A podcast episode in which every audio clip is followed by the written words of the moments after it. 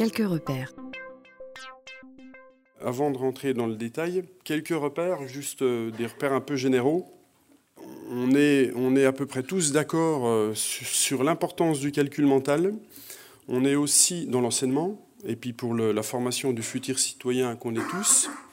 On est à peu près tous d'accord sur euh, le fait qu'on constate, en tout cas les études sont assez claires, euh, nationales et internationales, on constate une baisse relativement importante. En tout cas, les dernières études sont quand même assez inquiétantes. Je, fais juste référence à l'étude du CEDRE a quelques mois, qui montre qu'en en fin de collège, euh, la proportion du nombre d'élèves qui sont en grande difficulté numérique avec les nombres et les opérations a fortement progressé Hein, puisqu'on passe de 15 à 20% c'est-à-dire en gros, donc on a un, collégien sur cinq qui quitte le collège en ayant des difficultés avec le sens des nombres et le sens des opérations, ce qui est relativement inquiétant.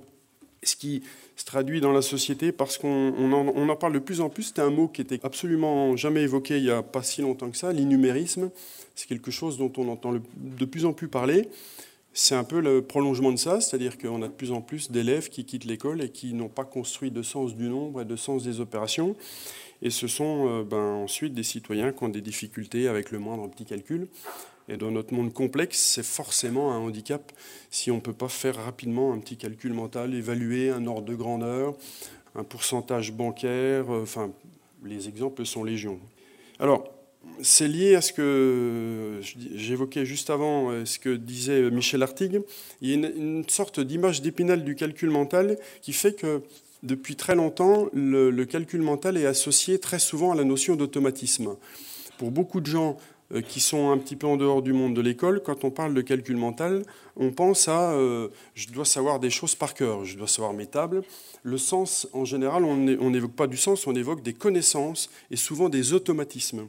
Et cette image-là, elle, a la vie un petit peu dure, et c'est un petit, à mon sens, c'est dommage parce que, comme je le disais, euh, le calcul mental, on jongle en permanence entre sens et technique, et il faudrait toujours jongler en permanence entre sens et technique. C'est-à-dire qu'en fait, les automatismes qu'on cherche à construire, il faut toujours essayer de les construire en y donnant du sens, de façon à ce qu'ils s'automatisent sur des choses vraiment comprises et assimilées, pour que ce soit vraiment des automatismes qui puissent durer.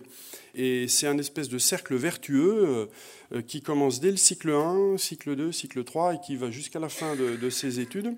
Tout automatisme, il faudrait qu'il soit construit sur des, choses comprises, de façon à pouvoir accroître ces automatismes et de façon à pouvoir aller plus loin dans la, découverte de, de, nouvelles choses associées au sens, etc. etc. Et l'idée étant d'avoir, c'est vrai, de plus en plus d'automatismes plus on a d'automatisme, on, en reparlera après, hein, mais plus on a d'automatisme euh, disponible dans notre cerveau, plus on est prêt à faire des choses un petit peu compliquées en calcul. Mais il ne faut pas focaliser là-dessus, c'est-à-dire que les automatismes, il ne faut pas non plus les apprendre n'importe comment et uniquement euh, basés sur un apprentissage par cœur de ces automatismes, parce que là, ce sont des automatismes qui ne sont pas bien construits les jeux dont on parlera après sont, euh, sont, justement un des outils euh, qui permettent de donner du sens et puis de travailler les automatismes.